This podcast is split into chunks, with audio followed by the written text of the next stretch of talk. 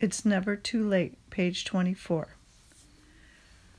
While Tess never endured the pain of Alex running away, she and her son had experienced years of turmoil. As a child, Alex was used to spending a lot of time with his father, but when he became a teenager, his father took a job of driving a truck and spent weeks away from home. That was the point when Alex rebelled. His acting out was motivated by his deep worry that his dad didn't love him as much as before. He thought that his father spent extended periods of time away from the house because because of something that he, Alex, had done. He thought his father took the job to get away from him, and he believed that if he changed, if he did something different, his father would give up the job and come back. In the meantime, Alex took his fear and anger out on his mother. She was the safe person. She couldn't leave, he unconsciously felt, so he could pick fights with her, criticize her, and act as belligerent with her as he wanted. Of course, Tess had no idea where all this was coming from. All she knew was that her son seemed to resent her and even hate her. He made her feel as if everything she did and said was wrong. She didn't know what to do. She endured his teen years as well as she could until eventually she took a job away from the home and lived on and he lived on his own for a period of time after high school ended. Now that he's 26, Alex and Tess have a wonderful relationship.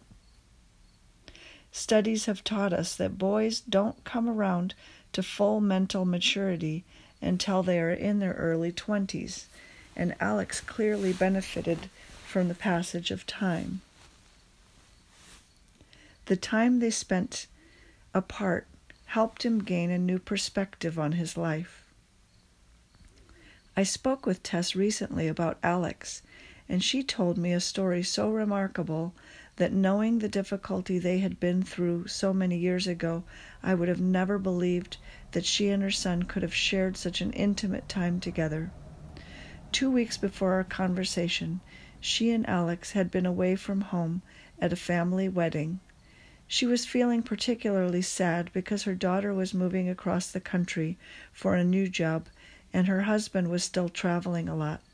The distance and time apart had started causing arguments, and they had trouble resolving the disputes before he went back on the road. Money was tight, and both had taken pay cuts, which intensified the arguments. She never spoke to Alex about her troubles, feeling that it would be inappropriate and cross mother son boundaries that, that shouldn't be crossed. I agreed with her. Tess said that after the wedding, when she was getting ready to drive five hours back home alone, Alex was a was a professional pilot and had flown to the wedding with a friend instead of driving. He knew that his mother was particularly sad, so he asked his friend if he would drive her car home and let Tess fly with him in the airplane. The friend agreed, and Tess and Alex went to the airport together. It was a beautiful night, she told me. The sky was dark and clear, and stars illuminated the entire sky. Alex was flying a plane with an open cockpit, so we couldn't fly particularly high. The air was warm. We each had headphones on, and I was glad that we did because I cried during the entire trip and didn't want Alex to know. I was sad to see my daughter for what I knew would be the last time in a long time. Once I started to cry about her leaving, the floodgates opened. I cried about fighting with my husband. I cried about money. I felt as though I cried a year's worth of tears.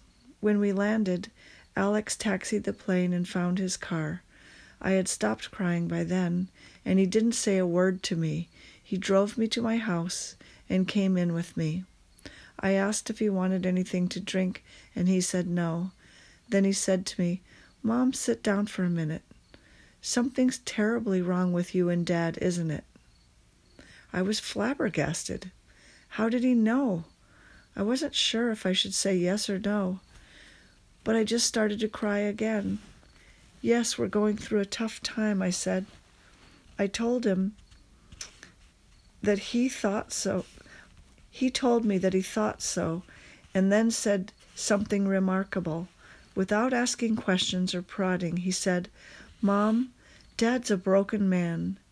You need to know that. Whatever it is you're going through, he's always going through things that you can't understand as a woman. Yes, Alex bumped along for several years as a teenager, but now as a man, he was able to give his mother the perspective that only a man can give to a woman and a son can give to his mother. He told, he loved his father and he loved his mother, and so he was able to shed a light on a difficult situation, offering a perspective that she would have never seen on her own. He's an amazing young man, and I admire him so much. He showed me that I need to be more compassionate, patient, and understanding with my husband. And the most amazing thing is, he helped me realize that right now I just needed to hold on. Every one of our sons leaves home at some point. They become men who can return to help us mothers in ways that no other human can. They can teach us how to live our lives better. If we hold on long enough and love them always, they come back to us. The dynamics of the mother-son love are intensely are intense precisely because the love is need-based. While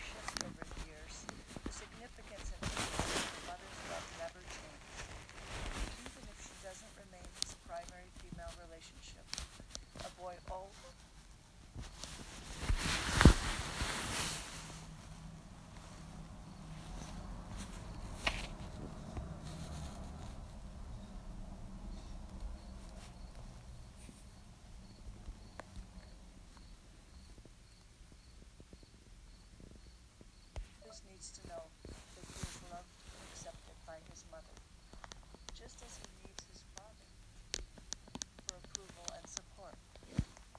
When a child suspects that his mother's love has shifted or lessened, even at an older age, the ground beneath him feels less solid. Many mothers mm-hmm. struggle